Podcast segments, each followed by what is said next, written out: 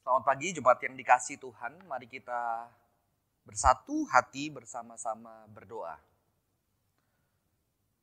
Tuhan kami masih bersyukur untuk kebaikan Tuhan di dalam kehidupan kami. Jika sampai hari ini kami boleh ada dan kami di rumah masing-masing boleh tetap beribadah, mendengarkan firman Tuhan. Dan walaupun tentunya kami punya permasalahan yang berbeda-beda setiap orangnya, dengan pergumulan yang berbeda-beda, kiranya Tuhan menolong kami.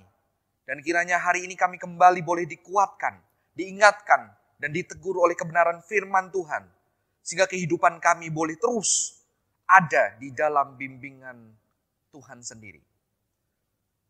Biarlah kami boleh mendengar firman-Mu. Berkati hamba yang akan menyampaikan Tuhan. Urapi hamba. Dan kiranya firman ini boleh menjadi berkat buat setiap kami. Di dalam nama Tuhan Yesus Kristus, kami bersyukur dan berdoa. Amin. Jemaat yang dikasih Tuhan, hari ini kita akan berbicara tentang sebuah tema aku, dan tanggung jawab. Tapi saya lebih suka memberikan judul My Life and My Responsibility. Ya. Kehidupanku dan tanggung jawabku. Berbicara tentang kehidupan kita, saudara-saudara, pertanyaannya kita sebagai manusia, apa itu manusia? Saudara-saudara. Ya. Apa itu manusia? Dan ini menjadi sebuah pergumulan filsafat manusia di dalam sepanjang sejarah zaman untuk menanyakan, siapa aku? Aku adalah manusia. Apa itu manusia, saudara-saudara? Biasanya kita akan mendengar jawaban bahwa manusia adalah makhluk jasmani dan rohani. Ya, ada sisi jasmani kita, sisi tubuh kita yang membutuhkan makanan, yang membutuhkan asupan air, yang membutuhkan udara untuk bisa hidup. Tetapi juga ada sisi rohani kita yang membutuhkan kalau kita orang Kristen percaya firman Tuhan yang membutuhkan uh, spiritualitas untuk kita bisa hidup. Saudara-saudara, di sini kita menemukan sebuah pandangan filsafat bahwa manusia dibagi menjadi dua, yaitu jasmani dan rohani. Dan biasanya di dalam pandangan dualisme ini, termasuk banyak orang Kristen melihat bahwa sesuatu yang rohani atau roh kita yang spiritual itu lebih kuat atau lebih superior dibandingkan dengan yang material, ya. Sesuatu yang rohani itu lebih superior dibandingkan dengan materi kita. Sesuatu yang bersifat roh seperti roh kita dianggap lebih superior dibandingkan tubuh kita, saudara-saudara, ya. Dan pandangan dualisme ini membuat kita melihat bahwa kita sebagai manusia sejatinya adalah roh. Roh yang memiliki tubuh. Dan ini sangat mempengaruhi banyak orang di sepanjang sejarah. Akhirnya kita berpikir kita punya tubuh, saudara-saudara. Kita adalah manusia yang memiliki tubuh. Maka dengan begitu yang terjadi adalah kita menggunakan tubuh. Karena kita mempunyai tubuh, maka tubuh ini kita bisa gunakan. Ya. Akhirnya tubuh di sini menjadi alat saudara-saudara. Kita bisa memanfaatkannya, menggunakannya, ya, menjaganya atau mengendalikannya juga demi apa? Demi kita bisa pakai tubuh kita untuk mencapai sesuatu. Dan ini ada sesuatu yang sebetulnya kurang baik, saudara-saudara. Mengapa? Karena akhirnya tubuh ini menjadi sebuah alat, ya, menjadi sebuah alat bagi kita untuk mencapai sesuatu. Jika kita tidak berhati-hati dengan pandangan kita memiliki tubuh, maka tubuh ini menjadi alat untuk mencapai sesuatu, saudara-saudara. Ya, sehingga banyak ketika orang hidup, dia kadang-kadang mungkin bisa menjaga tubuhnya. Tapi sebetulnya menjaga tubuhnya apa saudara-saudara? Supaya tubuhnya ini tidak sakit. Mengapa? Karena ketika dia sakit, maka itu ada menjadi sebuah masalah yang besar. Apa? Karena dia bisa tidak bisa bekerja, keluarganya tidak bisa makan, dia tidak bisa menikmati makanan-makanan enak, dia tidak bisa berjalan-jalan. Ketika kita melihat tubuh manusia mempunyai tubuh, dan juga saudara-saudara biasanya manusia akan memodifikasi, ya dia akan berusaha mengembangkan tubuhnya ya untuk memiliki kekuatan tertentu ya, memiliki kecerdasan-kecerdasan tertentu supaya kembali tubuh ini bisa dipakai untuk mencapai sesuatu. Inilah bahaya pandangan dari dualisme ini. Akhirnya kita menggunakan tubuh kita untuk mencapai sesuatu. Dan di sini tubuh kita menjadi alat. Alat untuk kita boleh mencapai sesuatu. Bahkan ketika kita menjaganya, kita menjaganya supaya kita bisa mencapai sesuatu, saudara-saudara. Dan kalau kita tidak berhati-hati, kita bisa kehilangan diri kita. Ya, saudara-saudara. Ini bahaya dari pandangan dualisme yang memisahkan roh dengan tubuh, di mana roh dilihat lebih tinggi dibandingkan tubuh, karena itu tubuh dilihat sebagai sesuatu yang kita miliki dan kita bisa gunakan, kita pakai, bisa kita kembangkan untuk mendapatkan segala sesuatu yang kita inginkan. Dan ketika tubuh ini sakit, kadang-kadang kita harus jaga, kita pelihara demi apa? Demi dia bisa kembali untuk kita bisa gunakan mencapai sesuatu lagi. Jadi akhirnya tubuh kita menjadi sebuah alat untuk mencapai sesuatu. Hari ini saya akan mengajak kita untuk mengkritisi pandangan yang mengatakan bahwa kita memiliki tubuh. Ya. Mengapa saudara-saudara? Karena sekian lama sebagai seorang olahragawan saya juga memiliki pandangan ini. Bahwa saya memiliki tubuh saya dan tubuh saya itu bisa saya gunakan semaunya untuk mencapai tujuan saya.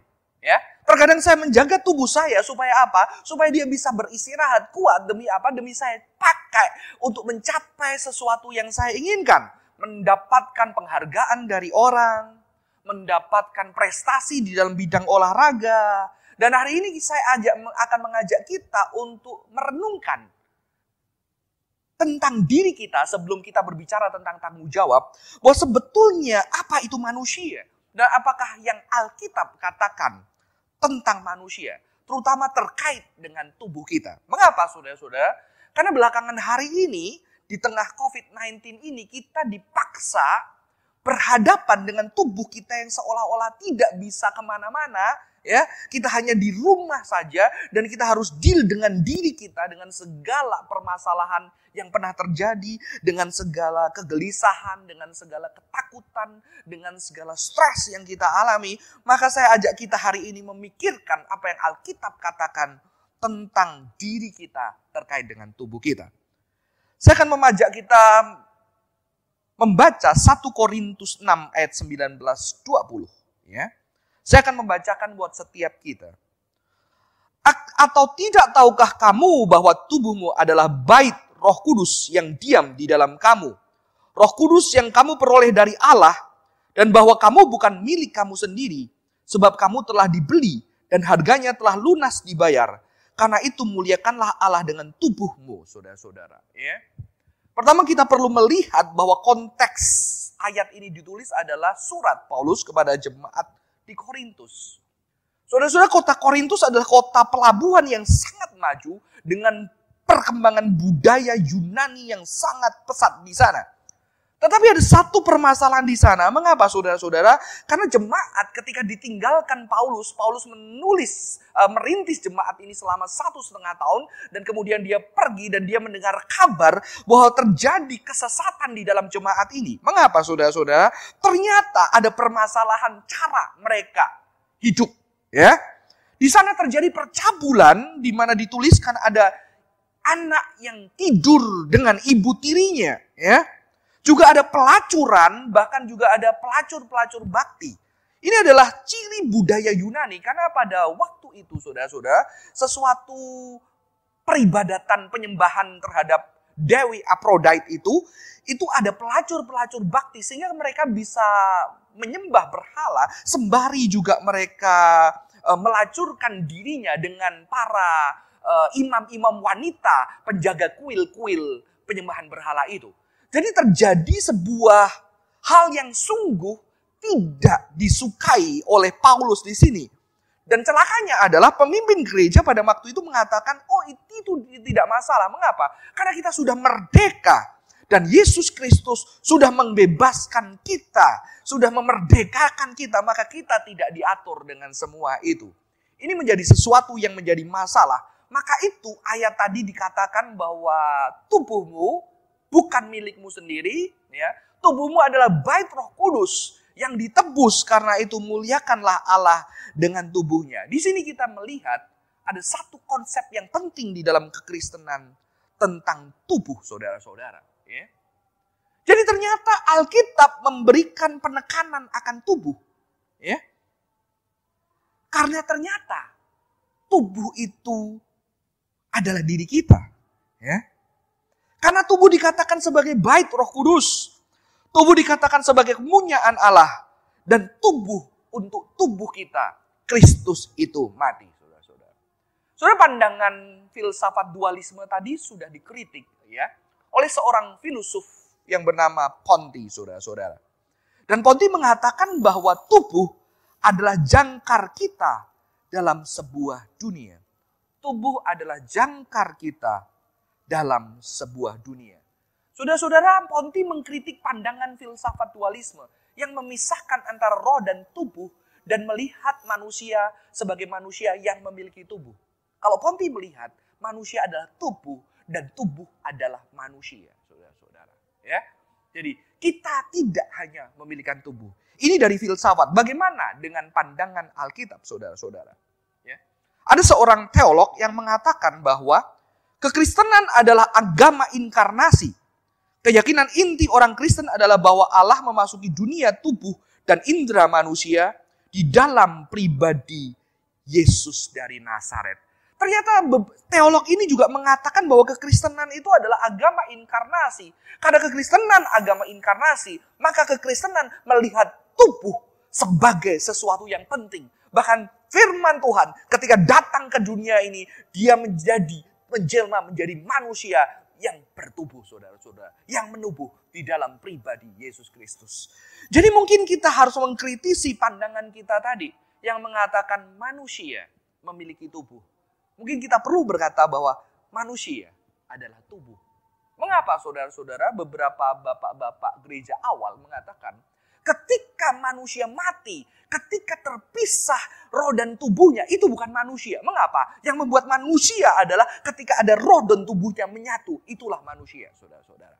Jadi dia melihat manusia sebagai sebuah kesatuan, ya, bukan perpisahan seperti yang dipercayai banyak orang di dunia ini, yaitu manusia punya roh dan kita ini memiliki tubuh kita dan tubuh ini dianggap sebagai sesuatu yang kurang sempurna, sesuatu yang terbatas, sesuatu yang hanya kita miliki sehingga kita bisa manfaatkan seenak diri kita, saudara-saudara. Jadi kekristenan sangat melihat pentingnya tubuh, saudara-saudara, ya. Pentingnya tubuh. Maka ketika kita melihat siapakah manusia, ya, manusia tidak pernah bisa terlepas dari tubuhnya. Karena begitu manusia mati dan tubuhnya mati, maka dia bukan menjadi manusia lagi, saudara-saudara. Dan begitu kita percaya bahwa diri kita juga adalah tubuh kita, maka berbicara tentang tanggung jawab saudara-saudara, maka kita harus mulai bertanggung jawab terhadap tubuh kita, ya.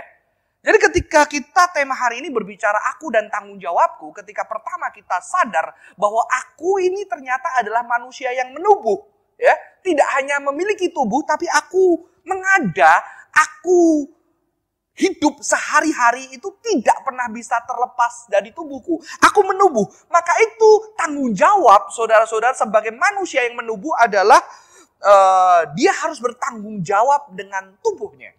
Ya. Dan nanti saya akan menjelaskan bagaimana ternyata ketika kita bertanggung jawab dengan tubuh kita, itu juga sebuah pertanggungjawaban kepada Tuhan dan sesama kita. Ya. Jadi ketika kita bertanggung jawab terhadap tubuh kita sebagai manusia, karena sebagai manusia kita tidak bisa terlepas dari tubuh kita. Kita mengada, kita berada dengan tubuh kita, tubuh kita menjadi bagian dari eksistensi kita, maka ketika kita bertanggung jawab dengannya, kita juga sedang bertanggung jawab kepada Tuhan dan kita juga sedang bertanggung jawab terhadap sesama saudara-saudara. Ya, maka saya akan menjelaskan tiga poin di sini tentang tubuh. Mengapa tubuh itu penting, saudara-saudara? Karena yang pertama, mengapa kita harus bertanggung jawab dengan tubuh kita, saudara-saudara? Karena yang pertama dikatakan tadi dari ayat yang kita baca, Yesus mati untuk tubuh kita. Ya. Karena dikatakan tubuhmu sudah ditebus. Saudara, mengapa Alkitab tidak menyatakan hidupmu? Tapi Alkitab mengatakan tubuhmu. Ya, saya percaya ketika Alkitab melihat tubuh, dia melihat itulah kehidupan kita. Dan untuk tubuh itulah Kristus mati. Kristus berinkarnasi menjadi manusia yang juga mengada dengan tubuhnya dan akhirnya tubuhnya harus dihancurkan. Tubuhnya harus mati di atas kayu salib. Untuk apa? Untuk menebus tubuh kita sebagai manusia yang berdosa. Sehingga Alkitab dengan jelas mengatakan oleh bilur-bilur Kristus luka-luka kita disebutkan. Maka dari itu tubuh kita bukan milik kita lagi. Kenapa? Karena Yesus sudah membeli dengan lunas dengan harga yang sangat mahal, yaitu darahnya yang tercurah di atas Golgota, saudara-saudara. Maka itu kita harus bertanggung jawab dengan tubuh kita. Karena tubuh kita sudah ditebus dengan tubuh Kristus yang sangat mahal. Itu yang pertama-tama, saudara-saudara. Ya. Yang kedua, Alkitab juga mengatakan bahwa tubuh kita adalah kepunyaan Allah, bait Roh Kudus, bukan milik kita sendiri, saudara-saudara. Ini sesuatu yang penting, ya. Jadi ketika kita mengada sekarang ini dengan menubuh, Tuhan mengatakan tubuhmu itu bukan milikmu, itu milikku. Saudara-saudara, saya percaya ketika Tuhan menyatakan ini, nuansa di belakang perkataan bahwa tubuhmu bukan milikmu adalah nuansa yang kasih. Ya. Sehingga apa? Sehingga kita tidak bisa memperlakukan tubuh kita seenak jidat kita sendiri, saudara-saudara. Ya. Saudara kalau pernah stres berat atau depresi atau kehilangan arah di dalam hidup, di dalam pengalaman saya, saya mengalami hal itu, saudara-saudara. Dan kadang-kadang, ya, di dalam hal-hal yang berat itu, ada terlintas. Buat apa aku hidup? Apa gunanya aku hidup? Mungkin keberadaanku di dunia ini tidak penting, saudara-saudara. Dan ketika berpikir itu, begitu ya, kadang-kadang ada terlintas lebih baik aku mati aja. Sebelum sudah cukup lama dulu saya pernah mengalami itu, lebih baik saya mati aja. Dan pernah satu waktu di dalam kehidupan saya, ketika saya ingin mengakhiri hidup hidup saya pribadi, saya ingat sekali suatu hari di kota Surabaya, saya naik sepeda motor, saya gas kencang-kencang, ada perempatan, uh, perempatan jalan raya dan saya bilang lebih baik saya mengakhiri hidup saya dan saya gas kencang-kencang tapi di tengah menuju perempatan itu ada suara yang mengatakan stop. Dan sekarang saya baru tahu. Setelah saya semakin mempelajari firman Tuhan. Ternyata tubuh saya, kehidupan saya bukan hanya milik saya. Dan saya percaya di masa-masa kritis hidup saya, ketika saya membenci kehidupan saya, ketika saya tidak puas dengan diri saya, di situ ada Tuhan yang mengatakan tubuhmu bukan hanya milikmu, tetapi juga milikmu. Milikku kenapa? Karena aku sudah menebus engkau dengan darah yang mahal.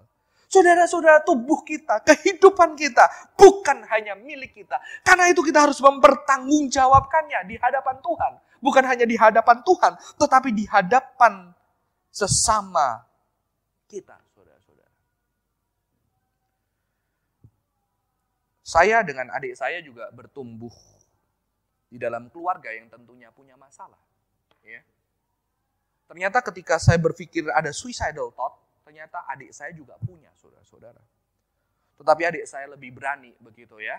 Ketika dia menyatakan itu, dia pernah mengatakan ketika dia berat hidupnya, dia sudah merasa tidak kuat, tapi dia tidak berani bercerita kepada keluarga. Dia memutuskan juga mengakhiri hidupnya, saudara-saudara. Adik saya yang paling saya sayangi. Dan dia memutuskan waktu itu di kos-kosannya sendirian. ya Saya sudah menjadi hamba Tuhan yang melayani di Surabaya waktu itu dan di kos-kosannya sendirian. Eh, ketika dia merasa tidak berdaya, ketika dia merasa tidak punya siapa-siapa, saudara-saudara, dan dia berpikir ada suara di pikirannya lebih baik kamu mati buat apa hidupmu tidak berharga dan dia ambil baygon waktu itu masih zamannya baygon yang semprot saudara-saudara. Dia minum satu gelas itu dan dia kerasa badannya panas sekali. Dia bercerita kepada saya, tapi di tengah di tengah dia menuju ajal ada suara juga yang mengatakan buka pintu minta tolong. Dan entah kenapa dia punya kekuatan, dia membuka pintu. Dan hari itu adalah hari minggu saudara-saudara. Dan ketika hari minggu biasanya anak kos-kosan pergi. Tapi anehnya teman-temannya mengatakan bahwa kita benernya pengen jalan-jalan. Tapi hari itu kita merasa tidak bisa jalan-jalan. Dan ternyata ketika adik saya membuka pintu dan dia terjatuh, tergeletak. Dan untung saudara-saudara, teman-temannya menyelamatkan dia dan membawa dia ke rumah sakit. Dan ketika saya ke rumah sakit, melihat tubuhnya yang terbaring. Saya teringat masa-masa ketika kadang-kadang saya kesal dengan tubuh ini. Kadang-kadang kita juga berkelahi di lapangan basket. Kadang-kadang kita bentak-bentakan. Tapi ternyata tubuh inilah yang saya cintai, saudara-saudara. Sehingga ketika saya melihat tubuh itu terbaring dan dia mengatakan, aku nggak melakukan lagi sakit sekali begitu. Saya saya meneteskan air mata. Saya takut kehilangan tubuh ini. Ternyata saudara-saudara saya baru tahu ketika orang yang kita cintai dia menyakiti tubuhnya. Ternyata bukan tubuhnya yang sakit. Ternyata tubuh saya juga sakit. Hati orang tua saya juga sakit. Tubuh mereka sakit.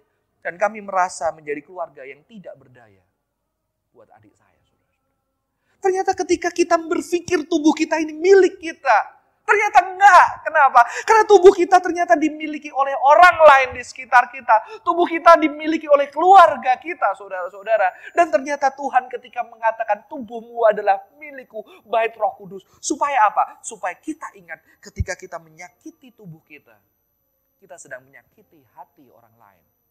Kita sedang menyakiti hati pencipta kita. Dan ketika kita mengingat juga, ketika kita menyakiti orang lain, kita sedang menyakiti tubuh kita, kita juga sedang menyakiti hati pencipta kita. Karena tidak ada orang yang ketika melakukan kejahatan, membalaskan kejahatan kepada orang lain, dia bisa bahagia. Karena itu saudara-saudara. Ya. Ini pentingnya tubuh. Maka itu kita harus bertanggung jawab dengan tubuh kita karena Yesus sudah mati buat tubuh kita dan tubuh kita bukan milik kita. Tubuh kita milik Kristus. Tubuh kita juga dimiliki oleh sesama kita. Dan saya bersyukur sekali ketika akhirnya di dalam masa-masa berat kehidupan saya, saya masih ada sampai hari ini.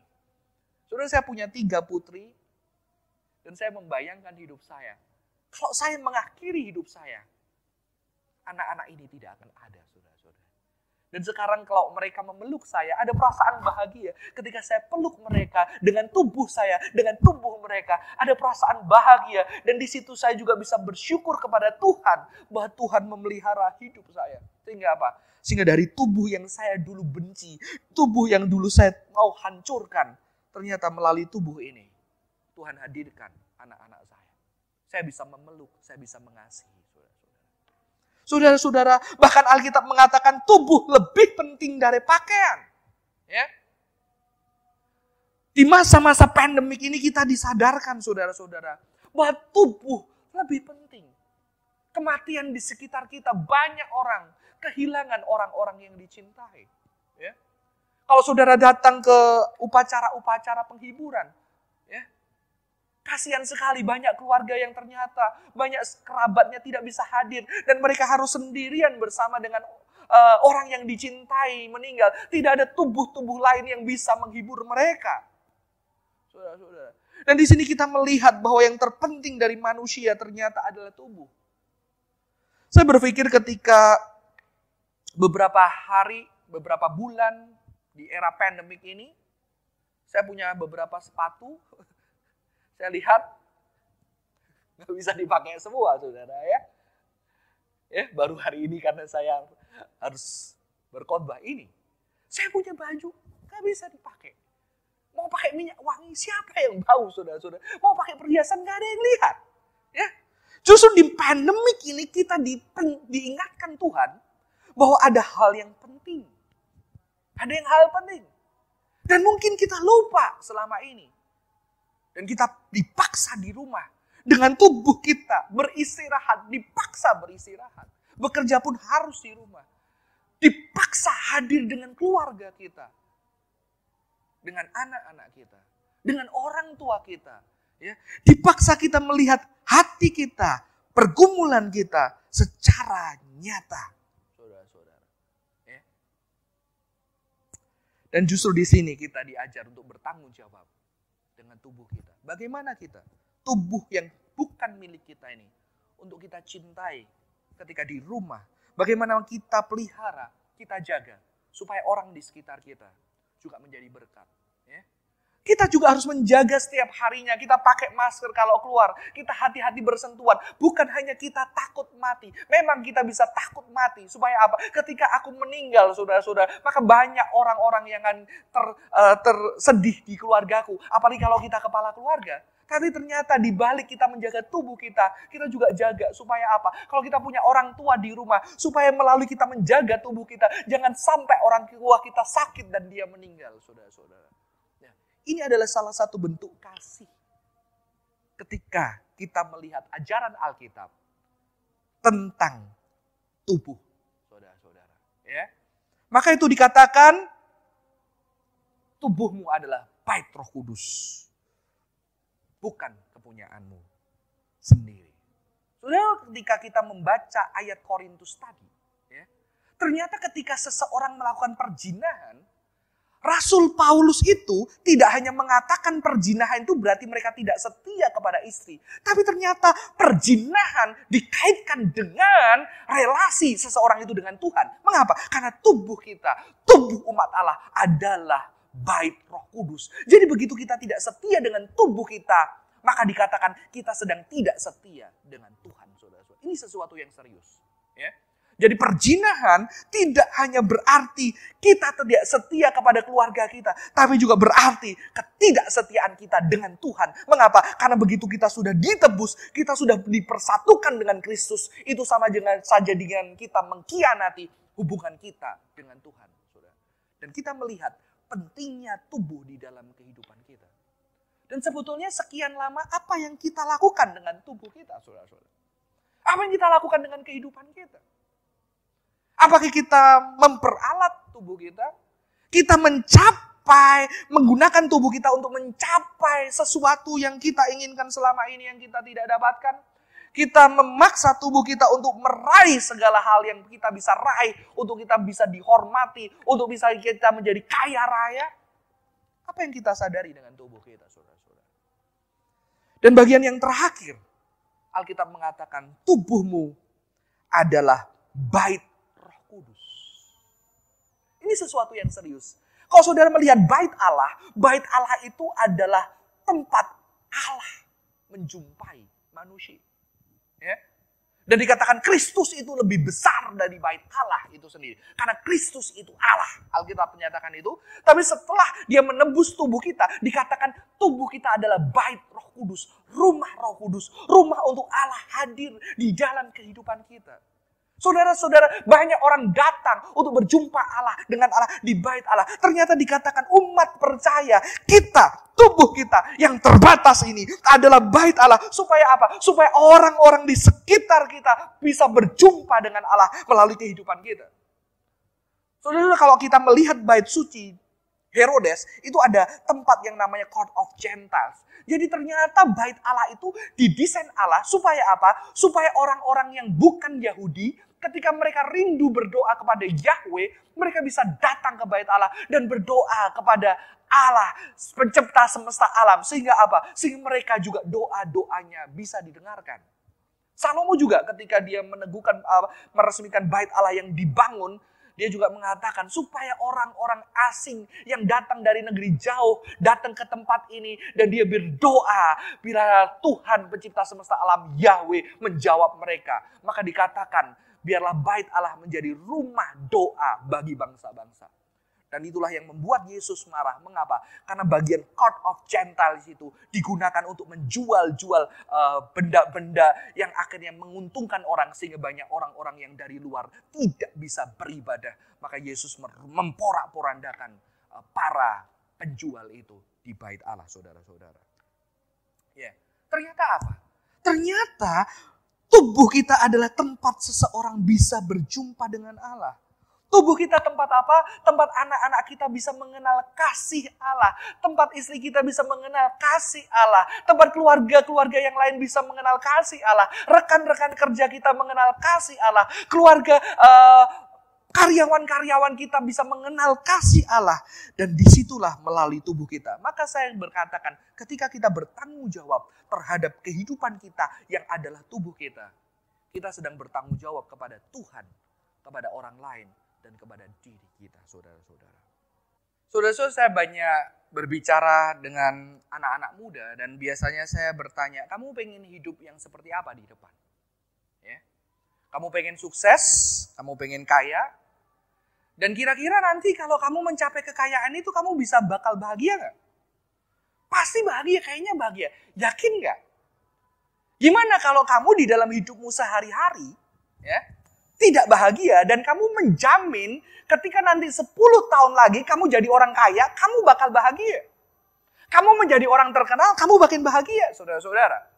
Ya. Banyak orang berpikir seperti ini. Aku punya tujuan hidup.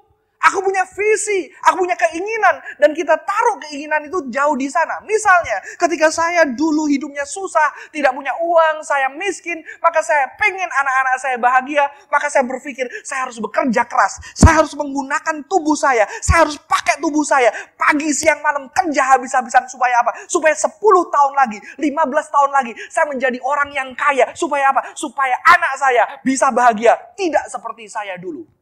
Sudah saya tanya, apakah nanti 10 tahun lagi jika Anda berhasil, jika Anda berhasil, tidak semua berhasil, saudara-saudara.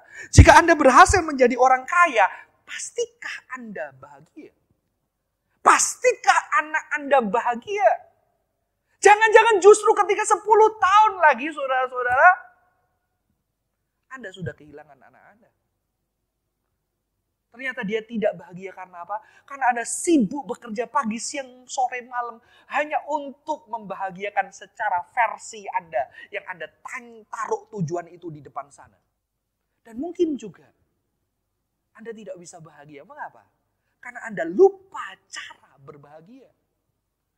Anda sudah terbiasa memakai tubuh untuk mencapai kebahagiaan. Dan ini sesuatu yang menjadi masalah. Mengapa? Karena rata-rata orang menaruh visi, atau keinginannya jauh di sana dan dia akhirnya memperbudak setiap harinya tubuhnya untuk apa? Untuk mencapai sesuatu di sana yang belum tentu itu benar. Mengapa kita tidak belajar di dalam sekarang? Dengan tubuh kita yang sekarang. Dengan hari ini bersama dengan orang-orang di sekitar kita. Untuk berbahagia. Saudara berbicara dengan tubuh tubuh itu perlu tempat dan ruang. Dan ruang tubuh kita adalah sekarang. Bersama dengan orang-orang di sekitar kita. Dan kalau kita tidak serius memikirkan bagaimana aku hidup di dalam kekinian. Tetapi kita memperbudak hari ini untuk mencapai sesuatu yang di depan sana, saudara-saudara. Yang sebetulnya kita ciptakan dengan ambisi, angan-angan kita yang kita namai visi. Jangan-jangan ketika kita sampai di sana, kita sudah tidak tahu bagaimana kita bersuka cita atau berbahagia. Maka biasanya ketika saya mengajarkan konsep ini kepada anak-anak, saya selalu mengambil kisah Mother Teresa, saudara-saudara. Ya, saya biasanya tanya sama mereka, ketika masih muda di usia sekitar 17-18an, Mother Teresa itu menyerahkan diri untuk melayani. Kira-kira apakah Mother Teresa itu nanti suatu hari, beberapa puluh tahun lagi, aku akan menjadi seorang Mother Teresa yang dikenal seluruh dunia, yang bahkan banyak orang dari segala penjuru bisa melihat sesuatu yang besar yang aku lakukan. Tentu tidak kan? Tentu tidak, saudara-saudara. Ya, saya yakin tidak. Jadi bagaimana dia menjawab panggilannya? Mungkin dia menjawab panggilannya saudara-saudara ketika saya membaca surat-surat untuk Teresa. Dia benar-benar rindu untuk berbagi dengan orang lain. Kapan? Waktu itu. Nggak nunggu nanti supaya terkenal. Dia rindu jadi berkat. Dia rindu melayani. Dia rindu membagi hidupnya buat orang lain. Dia rindu dan dia lakukan terus itu setiap harinya. Setiap bangun pagi. Pagi sampai sore. Dengan cinta. Dengan walaupun kadang berat. Dia bangkit lagi. Dia bangun lagi menjadi berkat. Saya percaya ketika seluruh dunia mengenal Mother Teresa. Mungkin dia juga kaget. Loh sekarang orang mengenal aku. Dan saya juga percaya ketika tidak ada seorang pun mengenal siapa itu Mother Teresa, dia akan tetap melakukan hal itu. Amin. Dia tetap melakukan hal itu. Saya suka kutipan Teresa yang mengatakan itu, Yesterday is gone. Tomorrow has not yet come. We have only today, saudara-saudara. Masa lalu udah pergi. Yang depan belum datang. Kita dapat apa? Kita punya apa? Sekarang. Sekarang. Sekarang. Apalagi ketika kita berbicara tentang kekekalan. Di kekekalan itu nggak ada masa depan, nggak ada masa lalu. Konsep waktunya berbeda dengan kita. Maka orang yang menghargai tubuhnya adalah orang yang hidup sekarang. Sekarang hari ini dengan tubuhnya, ketika Anda di rumah, di samping kiri dan kanan Anda, ada keluarga Anda. Apakah Anda sadar udah lama tidak memeluk mungkin anak, mungkin suami, mungkin istri. Sudah lama tidak berbicara dari hati ke hati. Sudah lama tidak berdoa. Sudah tidak sudah lama tidak berbincang-bincang. Sudah lama tidak tersenyum. Sekarang, saudara-saudara, Bagaimana kita bertanggung jawab terhadap tubuh kita? Kita bertanggung jawab di dalam kekinian. Ya. Kekinian. Dengan sebuah kesadaran tubuh kita ditebus oleh Kristus. Karena itu tubuh kita bukan milik sendiri. Kita kepunyaan Allah. Dan melalui tubuh kita yang adalah bait Allah. Biarlah orang-orang di sekitar kita. Di keluarga kita. Tempat kerja kita tetangga kita, orang-orang yang bekerja kepada kita, anak-anak kita, orang tua kita, bisa merasakan kasih Allah. Semoga ini boleh memberkati setiap kita, saudara-saudara. Mari kita bersatu hati di dalam doa. Tuhan di mana pun jemaatmu ada. Dan ketika sekarang kami berdoa, melalui tubuh kami masing-masing. Terima kasih untuk firman-Mu, mengingatkan bahwa kami adalah tubuh kami, dan tubuh kami adalah kami. Dan tubuh kami sudah ditebus. Tubuh kami bukan milik kami sendiri, dan melalui tubuh kami, Tuhan mau orang-orang bisa berjumpa dengan Kristus. Dan biarlah kami bertanggung jawab atas tubuh kami. Dan di masa pandemik ini, ketika kami tidak bisa ke mana-mana, tubuh kami harus banyak di rumah. Dan kiranya orang-orang terdekat kami boleh merasakan kasih Allah melalui senyum kami, melalui bincang-bincang, melalui saling melayani, saling bercakap-cakap. Tuhan, terima kasih untuk tubuh ini. Dan untuk tubuh ini, Engkau mati buat kami. Berkati setiap jemaat Tuhan yang di dalam pergumulan, yang di dalam kesulitan, yang di dalam ketakutan dan kekhawatiran. Biarlah di masa-masa ini, ketika mereka harus diam di hadapan Tuhan, hanya bisa berdoa dan berharap. Tuhan menghiburkan, Tuhan ada dan hadir melalui roh kudusmu untuk menguatkan setiap jemaatmu. Terima kasih Tuhan. Terima kasih untuk firmanmu. Di dalam nama Tuhan Yesus Kristus, kami bersyukur dan berdoa. Amin. Saudara yang terkasih, biarlah kita semua terus ada di dalam pemeliharaan dan kasih Tuhan. Dan kasih Tuhan walaupun di masa-masa yang sulit ini, boleh dirasakan orang-orang di sekitar kita. Dan boleh kita rasakan. Dan terus ingat untuk memelihara tubuh kita. Karena ketika kita menjaga tubuh kita, kita sedang menjaga orang-orang yang kita cintai.